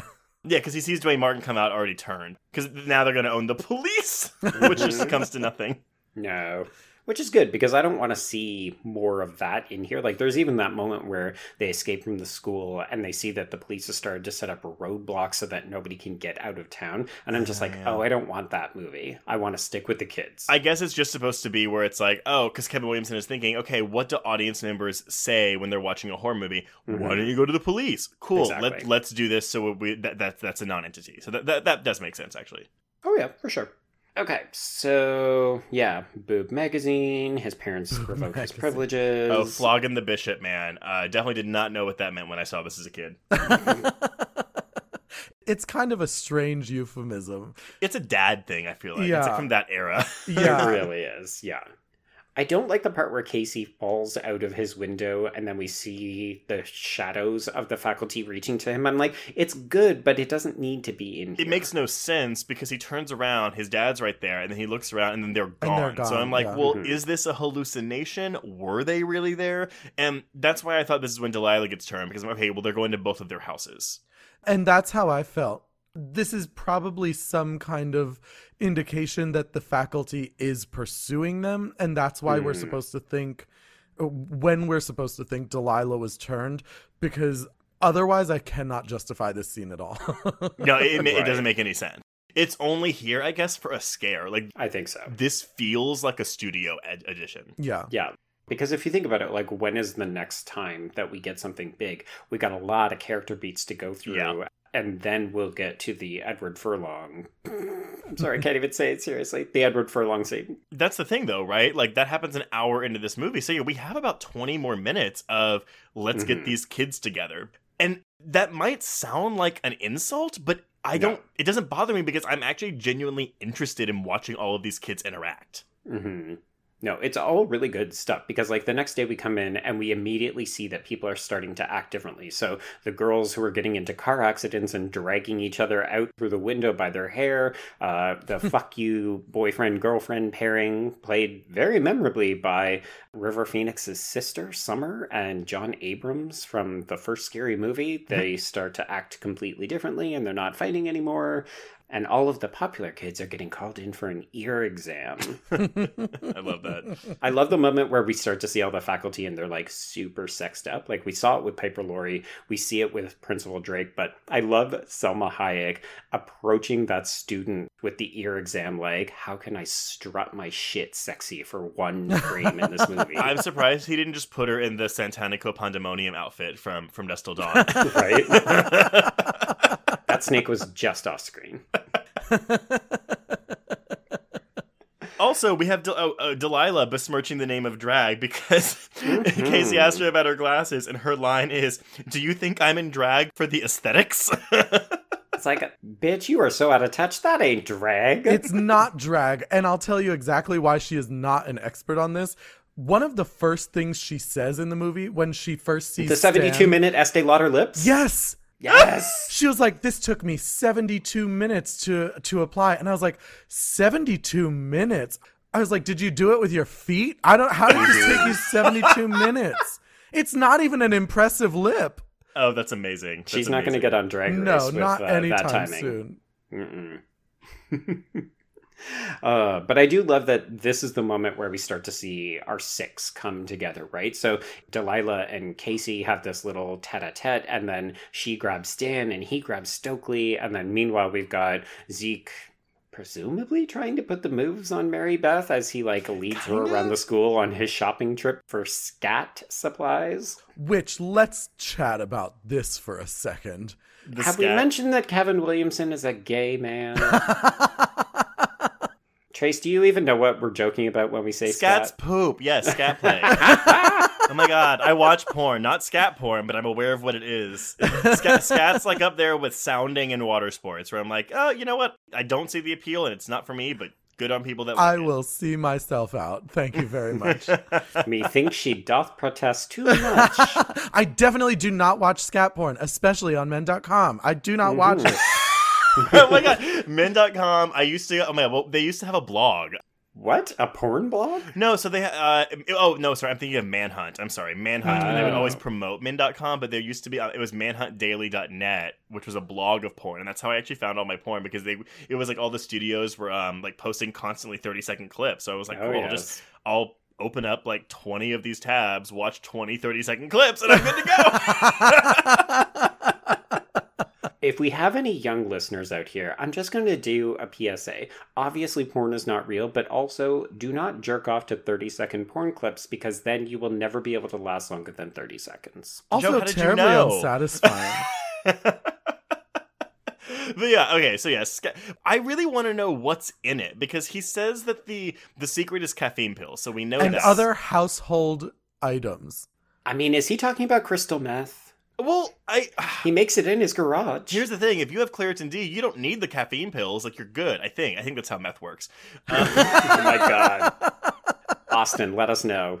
but no, but I mean, they, they're snorting it like cocaine, and I'm like, okay, well, the caffeine pills kind of make sense, but snorting caffeine pills isn't going to give you the same high that cocaine gives you. Like, I don't. No, not I don't so understand. fast too. Like when Casey does it, he's giggling like a schoolboy. Maybe twenty seconds later, like how fast is this thing hitting their system? Well, so speed actually does hit you very fast. Like a cocaine high will hit you in the like within 60 seconds. What's in like angel dust? oh my god! But, but but it's not gonna make you giggly. It's not gonna make you laugh. You're gonna be Yeah. talking. You're gonna be like me right now, but I'm not on uppers. Um, Sure. Methinks she doth protest too. I'm not on uppers and I don't watch porn. Stop suggesting no, it. If anything, this drug should make all of them like each other more. Like you're gonna feel very social. You're gonna feel like rapid talking. You're gonna feel very excited. You're gonna sweat a lot. Like Yeah. it- it's not gonna make you giggle. But again, this is a mysterious movie drug named scat. So what we're saying is, real life scat would make you start a podcast. Okay. Maybe this is his way of like just maybe this is like a gay joke. He's like Maybe. scat is funny. So like when they do scat, they just giggle. Mhm. I guess so. I mean, because yeah, their reaction to the to the high of scat is similar to weed. And I'm like, well, that doesn't make any sense. Yeah, I don't know. I will say though, I love the presentation. Capturing it in pens, I just think is such a great visual signifier when we're talking about high school students. But let, let me ask both of you something. No, I do not watch scat porn. Jesus, Trace. There is a bottom on this pan, except for when Mary Beth uses her alien finger to empty it. Hmm What kind of suction are they getting to where they can actually suck this powder out of the pens? I mean, they've got superhuman nostrils. These are some very skilled noses, if I'm being honest. Well, like you, you would have to tilt it back, Yes. and I guess get some air from the outside. I mean, I'm sorry. I'm just I like- think you're maybe overthinking the Yeah. logistics. Yes. no, you need to get that shit on a piece of glass, cut it with a credit card, get a dollar bill, and go to town. Now That's what listen. you Oh do. my God, Trace, your ass is showing right now. I have no experience with any of this. I'm sorry. Are you not a drag queen? Oh, wait, never mind. But I will say that if you loosen the cap, it will still hold the the powder and it will open up the end to make the vacuum. There we You go. know how I bet you know that is because fleshlights have a similar suction thing. Oh my God. Which you have never used while watching scat porn. I have a fleshlight in my nightstand drawer. I am not ashamed to admit it. It is Brent Corrigan's butthole. But, um, but. Wait, they No. didn't make an Elijah Wood volume? Oh my god! If it, oh my, if only, if only. Um, Elijah Wood, if you're listening, please go get a butthole mold made for fleshlight. Now I know what to get you for your birthday, Trace. no, no, no. But fleshlights, basically the end of them, like where you would put the batteries in a normal flashlight, you can unscrew it to open the airflow, so it's less suction on your penis when you're fuck when you're well not fucking. Well, I guess you could fuck it, but you're also like moving it up and down. Um, so the tighter it is, the more suction you get, or you can close it all the way to where it's like literally like grabbing your dick as you're pulling it off. So let's talk about this Burke Wait, versus before we Zeke. go, before we go, I do want to point out that, and not that I think this would have been a thing at the time, but you are saying that the reaction is more like pot. Mhm. There is a thing now called concentrated cannabis, and it it, it has been branded as cannabumps, Oh God. Oh, and it is basically like. I'm assuming I've never used it. It is basically I'm assuming powdered THC. Hmm. And I wonder if it's like the same kind of concept. Yeah, maybe maybe Interesting. he he is a genius. Zeke is a Yeah. genius. He's an entrepreneur. He's ahead of his time. He is. He invented cannabumps. That's Kevin Williamson. Yeah, he was ahead of the curve. He knew what to do, and he was like, "Y'all been do. I've been doing this shit for twenty years, y'all." Okay. but for real, can we talk about the staging of the Burke versus Zeke showdown in the quad? Oh, it's great. When she just walks up, she's obviously sexified, Mhm. and she dresses him down. But they're fully surrounded by other students, and it just reminded me of like a rap battle. Okay, I didn't think about that, but now you put it in my head. They're trading blows, and then she like kills him, and all the students are like, "Ooh!" Oh. And it won't be the last time they trade blows. Oh, Wait, is that a can of no. bump joke? No. No, that is a uh, They're smashing it on a football court. that is a coda joke. Wow. my, I will say on my rewatch of this movie, which I have not watched in quite a while, this was probably my favorite scene in the movie. Oh, Oh, really? watching this because because we we've seen him bully her. We've seen her- Yes. him treat her like shit. So yeah, this is a moment that's like fuck yeah. Yeah, Mhm. this was like the whole the thing we were talking about with Casey before, say like getting your one quip in. Yes. This was like that to the nth degree, and I Oh, was like, oh, it, you know.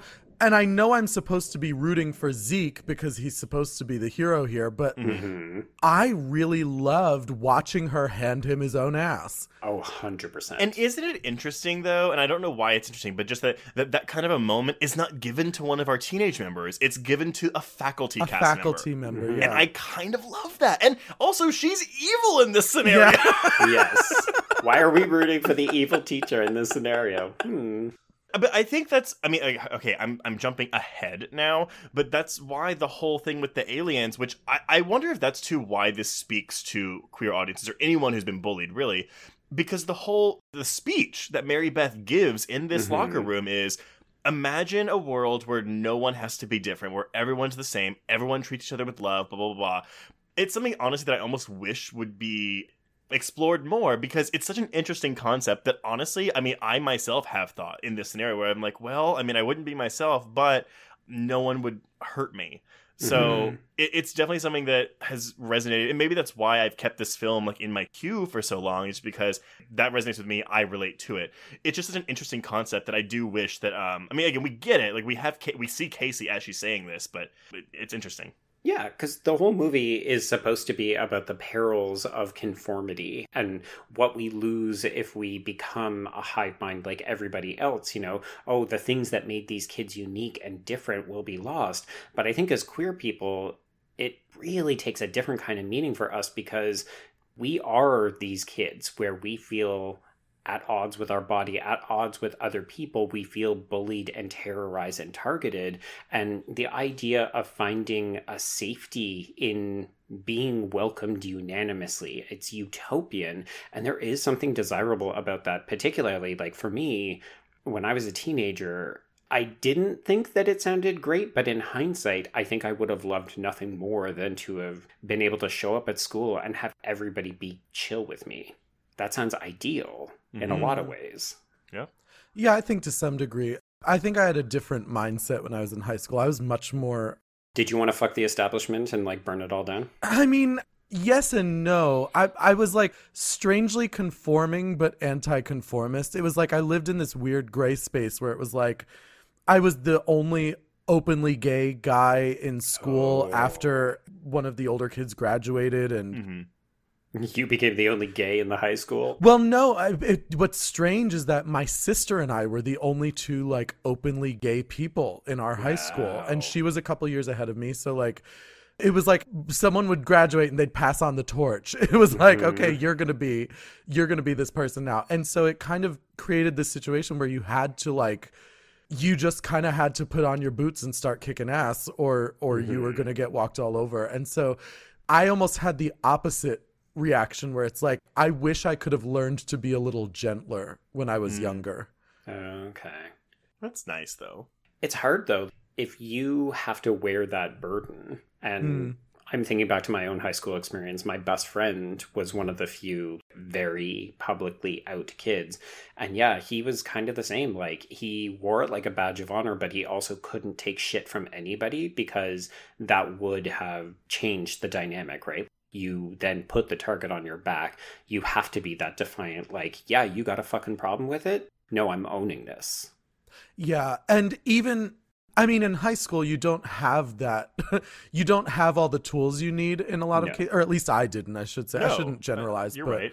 so it's it's like you're reaching into a box and grabbing whatever you can find and and whatever comes out is what comes out Mhm. and it was kind of a strange situation for not to make this uh, about my my personal life No, but you can. I mean, if you're if you're comfortable with that. Uh, no, I don't mind. I just don't want to hijack the conversation. no, go no, no, ahead. Um, take the conversation.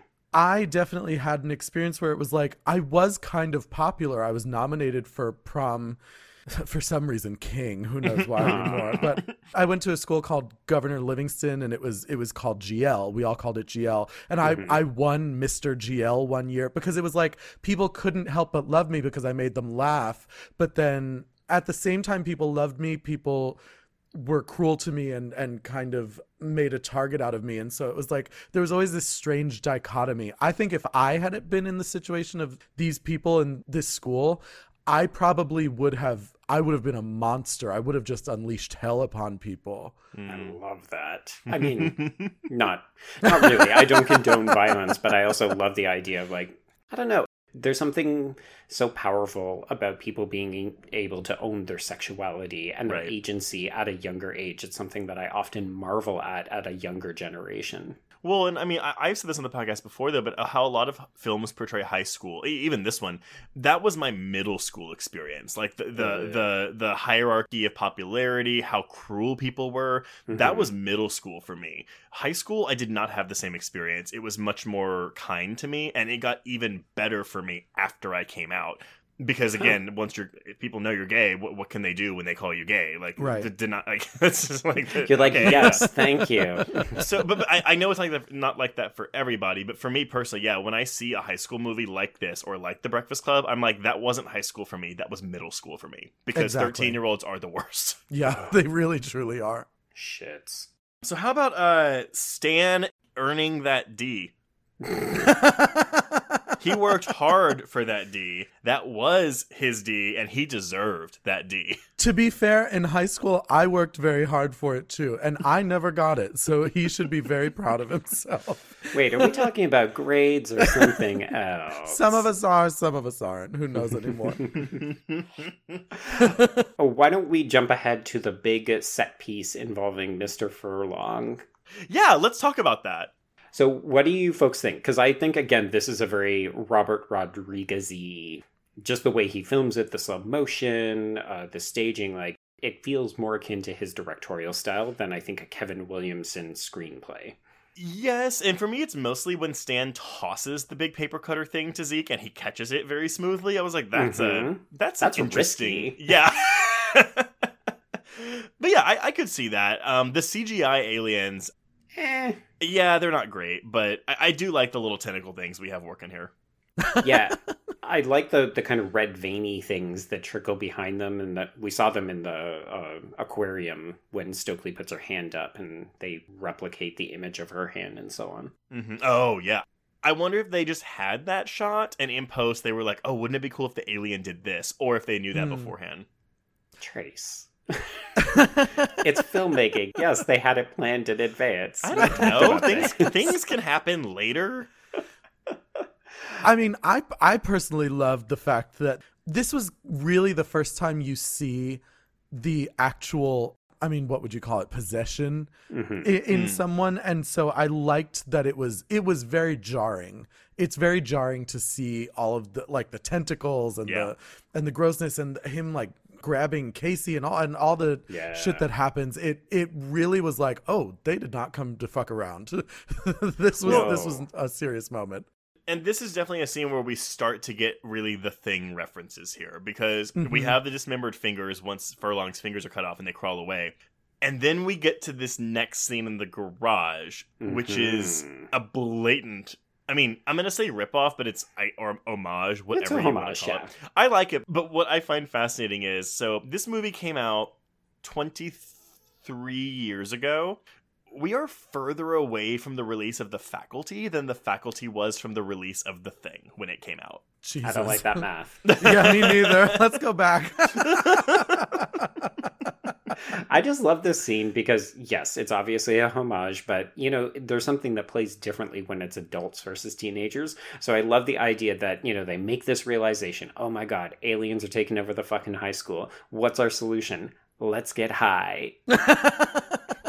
yeah, drugs are always the answer, kids. Drugs are the answer, kids. Yeah. this movie is a dare officer's worst fucking nightmare. I mean, drugs save the world. They really do. Respect your drug dealer, folks. They could save you one day. Ugh, God. But I, I, I do love that we get this little like dissection of the rat. I love the it's not mythology, but like the biology of these aliens. I love the way they look. And when we get to the queen reveal, I have so many things to say because I think that this queen puppet looks fucking awesome. so cool. Kind of Tremors esque, in my opinion. I like the full queen reveal. I will say I've heard numerous people refer to these worm things as kind of poo like. okay, they're somewhere between larvae, poo, and gyoza. Look at something like this like Slither. Like Slither I would argue took some inspiration from this movie, among many other things as well, but those are like Hmm. straight up slugs. I I would give more credit to David Cronenberg's Shivers. But oh sure. yes. You're no, you know what? You're correct. You are correct. But either way. I mean, Either those I find more sexual. These I find. I like the creature design because it doesn't make me think of sex, which is funny Mm. because this film is also curiously asexual, even though everybody's super fucking hot and the movie ends with everybody coupling up. But that's kind of that post Scream thing, right? Like none of these Scream type slashers or horror films were ever very sexual. Like we do get that scene in Scream 1 where Billy and Sydney have sex, but it's like cross cut with another scene. It's very chaste. And it's Mhm. strangely relevant to the story for a horror movie. Right. Yes. Whereas a sex scene in this movie wouldn't would feel out of place, I feel like. Yeah, I agree. Yeah. Can you imagine? It's just like Casey and Delilah sneak off to have sex, wondering whether the other person's an alien the whole time. it would be kind of a good transition. If this were like the 2000s, she would probably like shoot an alien up his urethra. Oh, oh God. I was thinking about Piranha 3 Double D, where the girl has a piranha in her vagina and then it bites the guy's dick off when he's having sex with her. And why wouldn't you think of that? it's a bad, it's a really bad movie actually, way worse than that first movie because the first movie is great. But um, but yeah, so Delilah is revealed to be Mhm. an alien, and that's kind of the last we see of her outside of the one school bus encounter because she is Hmm. also kind of out of this movie.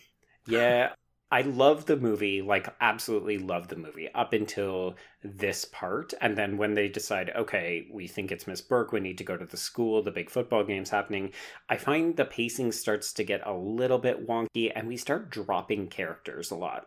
People leave, and that's the last we'll see of them in the film Until the coda. until Yeah. we go to- exactly. No, you're right, and I do wonder if it's an issue of too many characters. Like we have two different casts. We have the faculty, we have the kids. The parents don't fucking matter. None of these kids have parents except for Casey. Mhm. but yeah, I mean, honestly, I've always even been let down by Miss Burke's death, like because I'm like, oh, like I think it's a fun scene, but it's also kind of like, oh, like that's that's it for Bebe Neuwirth. Also, I think sh- it's her and Miss Brummel are the only teachers that quote unquote disappear. Yeah, they they die. Everyone else is fine. Yeah, as I've gotten older, that's actually something that I like increasingly less. Like, I obviously think that the image of, you know, Miss Burke losing her head in this car accident with Zeke and then her doing, I always think of it as uh, Mars Attacks, where she has to like squat down and, And pick up her own head. It, Yeah. It's kind of like that, but I actually liken it to uh, Evil Dead 2, whenever the he- the corpse is doing the Mm. ballet with its own head. Yeah, But but but that that feels kind of Robert Rodriguez-y too. for sure. But you know, also it's very thingy because of the head. Oh yeah. Yeah, and I I like it and I think it's amusing, but it also it makes me question the logistics of how well these aliens can reconstruct themselves. She gets fucking decapitated and she Mhm. doesn't die and we see her at the end of the film and she's fine. And part of me thinks again, if we were making this film nowadays, I think that would be the other thing is that if people died in this movie, they would stay dead. Yeah, I th- and I think it would be kind of necessary because it kind of becomes laughable at a certain point. We learn pretty quickly that the gun doesn't do much, yeah. Mhm. but Zeke is still running around with that fucking thing like it's going to do something. And it's like, Pissi, like, it's you've his got a dick. free hand- He's wielding his dick. he and literally is. it. And it, it's one of those things where watching it, I'm like, what are you even? Do-? It's like you might as well just cut off one hand. There's no reason to have this. Mhm. It, Yeah. it made me fucking nuts. Yeah. Yeah, I like that Zeke needs the gun to feel manly. And I mean, really, at the end of the day, this film is far more interested, I think, in its male characters. And again, I'm teasing the coda where the satisfactory quote unquote ending for each character is really about what happens to the men and how they Hmm. have changed. We are actually. We, I, I'm surprised we haven't mentioned this, but Casey is a final boy. This is true. Yeah. He is, yeah. and so it is a bit of an inversion and, and maybe that was intentional on kevin williamson's part because he's like well i've already deconstructed the slasher genre let's do something else and we're gonna give people a final boy like and i, I honestly don't think people talk about that enough because this is really an ensemble film right Uh, for the most part. I, I mean, you could quibble with it as we get into this back half. It really does become the Casey and Zeke show. mm-hmm. Yeah. but uh but yeah no Ca casey is one of horror's final boys Aw. He really is. Maybe that's another part of why you love him so dearly, Trace. i mean i love a lot of things about elijah wood so. Oh God, we're back. Okay, so let's talk about the Mary Beth Louise Hutchinson reveal. So you know, Stan goes out, he gets turned. It's very sad because he and Stokely's love is something. And although I, w- I will, okay, sorry. Quick shout out to Elijah Wood for the smirk he gives Stokely after she kisses Stan before Oh, he yeah. leaves, and then he's just like, "Mm, "I'm not saying anything. I think it's fun." it is very it is adorable of him to kind of treat her so kindly because uh, uh, it's one of the few times in this movie you see a male character treating a girl simply in a friendly way in a platonic way and again i think it's one of the sweet things about a character like casey is that he becomes a little more lovable because he's not like zeke he's not constant like zeke knew mary i keep wanting to call her mary beth dinberg he knew mary beth with vital information for your with- everyday life Yes, and she really did have it. He knew Mary Beth for what, four and a half seconds, and he was like, Come shopping with me in this closet. Yeah, where we're definitely not going to try to fuck, right? Exactly. And that's kind of the thing I love so much about Casey is that it's really one of the only platonic relationships in this movie, which is made entirely bizarre by the coupling at the end, but hmm that's a whole other story. Yes. Okay, so what about this final scene? So Stokely gets dragged into the pool. I think the the film's most shocking moment of violence is where Stokely eats shit on that Mhm. pool deck. Oh, Uh, yeah. I think it's great. So yes, so first of all, um, yeah, it, it, it really hurts. In my notes, I'm gonna I put great. I have three different bullets, and it's great in all caps at the beginning of each one. I have great shot of Mary Beth's face turning into the alien. I love that her face like d- sinks in and like dissolves and whatever. hmm Great shot of Stokely's face hitting the tile by the pool. Ouch. And then great shot of the alien appearing by Stokely in the pool underwater, where it's like you see the cloudy water and then the, the teeth just appear. Mhm. Ugh, Yeah. I live for this shit. And like one of my worst nightmares. Yeah. Well, and especially because it's a callback to the earlier scene with Mr. Edward Furlong when he dips his finger into the tank to check its prostate. Hmm. And we see that similar shot where the thing pulls back its mouth so that it can bite him on the finger. But here it's like, oh, this thing is about 50 million times bigger. yeah. But so th- this is technically the end of Stokely because we do get the reveal when we get a fully nude Mary Beth walking Mhm. around. And I will say it's filmed really tastefully for what I would expect from Robert Rodriguez. I mean, she's still a high school student in the world of the film. and I think that's the only motivation for it being filmed that way because if she hadn't been a high school student, I think she basically would have been It would have been tits out. Yeah, it, there would have been punani all over those She's walls. an alien, you guys. She's not a high school student. She's like 100 years old. but no, but um, because actually one of my favorite stylistic touches in this movie is when she's walking around and you have the, the shadow? shadow? of tentacles. Yes, I fucking love it. It makes no sense, no. but it's so pretty. I don't even care. Yeah. All these shots of like the tentacles on the side of the lockers is like like whenever like she's like back in alien form. Like oh, it looks so good. Yeah. Mhm. And that's like the entire message of this movie. There's very little in this movie that actually makes sense. Yes. But it is so stylistic and fun and it, it just appeals to a very specific aesthetic. It's almost camp. And so Yeah.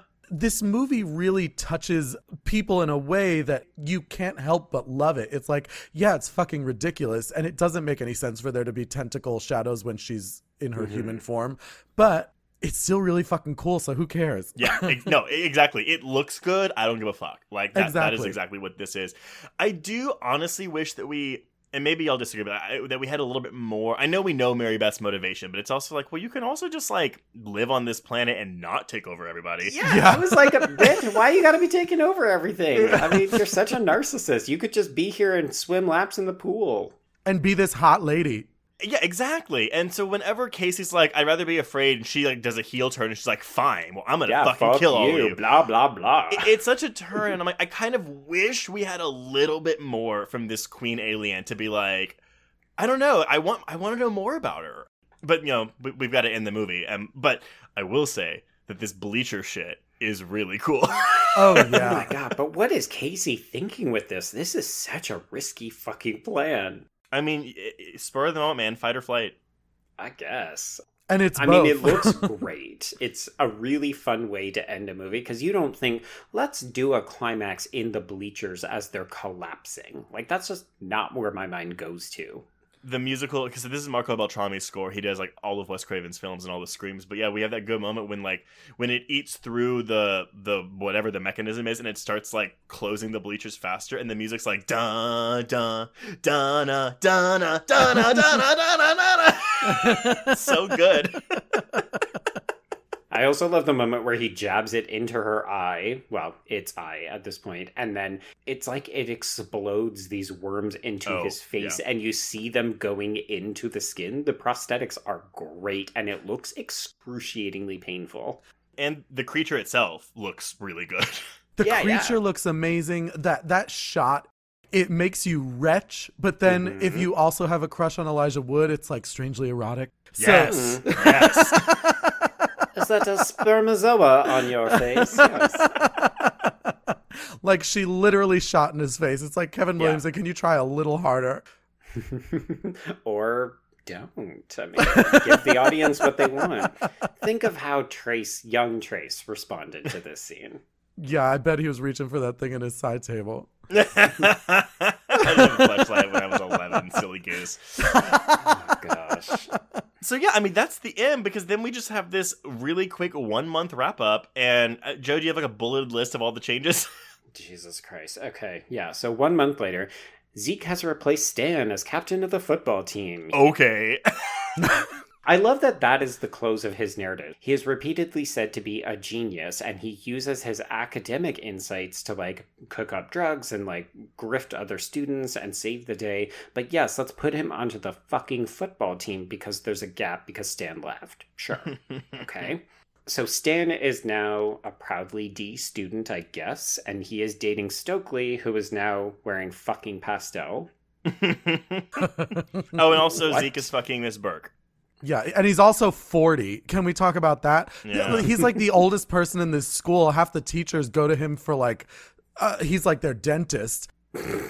There's something so uncomfortable about the fact that he- he's like turning his life around and changing. And he's like star of the football team. And it's like, Mhm. you got held back. Maybe like crack a book. Don't join the football team. Yeah, and the fact that Miss Burke is there waving at him, obviously it, it's meant to be romantic, but like the Miss Burke that we saw when she was a sexified alien made the point that he need no, actually it's not even then. It's earlier when she accuses him of selling personal business on school property. Mhm. She's like, if you just applied 5% of your intellect, like Miss Burke would not change in this way. She would be like, why are you wasting your time on the football field? Crack a fucking book. Exactly. Yeah. Ugh, yeah. So then the final touch is that Casey is dating Delilah, and he is also a media star. But we we're establishing that the social order of the school has not changed because the final shot is we see a different student, nameless, faceless, getting run crotch first into the flagpole. Yeah, it's um, yeah, This ending fucking blows. It's bad. Awful. it's really bad. It's truly It betrays terrible. every single character. Yes. I don't know for a fact, but this feels like the biggest studio kind of meddling slash note where it's like everybody needs to be happy, but it comes at the cost of all of the character development and even goes against the messaging of the film because all they do is become conformists. Like they fit into the established social order now, which is like not what the message of the movie is. But do you think it was maybe, and not necessarily on Kevin Williamson's part, because I do agree with you. I think uh, this does read a lot to me as possible studio meddling.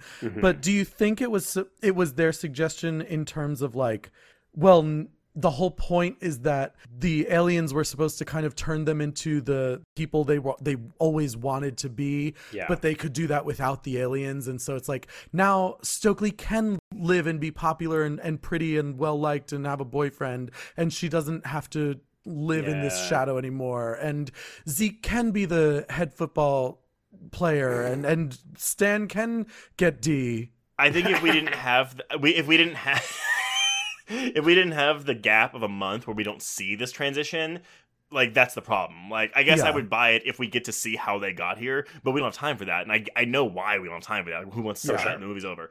But Yeah. yeah, because they end so differently than how they start. It's almost like they've already they were taken over by aliens. Like that's what happens. Yeah, Yeah. it's definitely not well executed at the very least.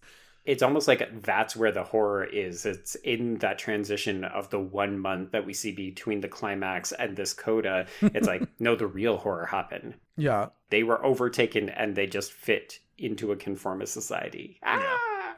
Yeah, absolutely. So that is the faculty. That is the faculty. So, all right. Well, uh, everyone, before we announce what we're covering next week, Pissi, first of all, thank you for joining us on this episode. It's my pleasure. I really had so much fun talking to you guys about all this, and uh, I can't wait to chat again one of these days. You'll have to come visit me at uh, my spooky gay family. Absolutely. And I think that other people want to know where they can interact with you as well. So why don't you tell everyone where they can find you on social media and, um, I don't know, anything you want to plug? Well, I'll I'll let you know. You know, I'm pretty easy to find. It's Pissi Myles, P I S S I M Y L E S. You can find me at pissimyles.com. You can find me on Facebook, Instagram, Twitter, Tumblr, Pornhub, wherever you look. I promise I will be there. And Men.com? uh, men.com, menhunt.com. I will be there. Where is Elijah's butthole.com. I On my I face. exactly. I also happen to host a really, really wonderful podcast with my sister Sam called My Spooky Gay Family. It is available wherever you listen. Yeah, there, and you should definitely listen to the crossover episode between My Spooky Gay Family and Horror Queers. You guys were very, very generous in joining us, Aw. and it was such a joy to talk to you. So definitely come listen to our episode together. It's a lot of fun, and stick around. We we chat about horror movies and ghosts and paranormal and cryptids and our lives as witches and weird people and queer people. So that's ba- that's the best place to find me. And you've had tons of great guests. Like I know that you had Peaches Christ on recently. We did have Peaches Christ on recently. We had Adam Berry from uh, Kindred Spirits. Oh. Yeah, and it was a really, really great episode. Kathy Kelly, uh, who is the owner of Paranormal Books and Curiosities in Asbury Park, New Jersey. We and we have a lot of other really, really wonderful guests planned for this year that we can't announce yet. But trust me, you will want to hear them. Yes. uh, well, thank you so much, Pissi. And uh, if you want to get in touch with us, you can reach us on Twitter and Instagram at Horror Queers and join our Facebook Horror Queers group to hang out with other listeners. You can also find us on Letterboxd to keep track of all the films we've covered. And finally, we've got a YouTube channel where we put videos up occasionally, so go check that out. If you have a moment, please rate and review us on your podcatcher of choice. Uh, Ten more reviews on the U.S. Apple Podcasts, and we'll have a whole 400. So, um, you know, Woohoo. go rate us. That'd be great. Uh, and if you want even more content, please support the show by becoming a patron at patreon.com slash horrorqueers. Uh, we are now in Ghosts and Zombies Month, or Seances and Zombies Month. Uh, we'll have episodes on Simon Barrett's new film Seance and Zack Snyder's new film Army of the Dead. And to pair with each one, we'll have an episode on Mike Flanagan's Ouija Origin of Evil and an audio commentary on Zack Snyder's own Dawn of the Dead remake. Yes. Joe, hmm what are we talking about next week? Well, Trace, this week sees the theatrical release of Spiral in some countries. so, to pair with that, we are going to be celebrating the origins of the franchise. We're going to be talking about the original Saw. Oh, and lest y'all think there are no queer undertones in that movie, I beg to differ. We will have lots to talk about. Yeah, let's talk about Leigh Whannell. What? Hmm? What? Yep. Yes. Yeah. Yes, all the time. um, so yeah, uh, I'm really excited for this, and hopefully anyone who has stayed away from this franchise because they're afraid of torture porn uh, will let us uh, convince you to give it a visit. Indeed. So, Yeah. on that note, I think we can cross out the faculty. Yes, and cross out horror queers thank you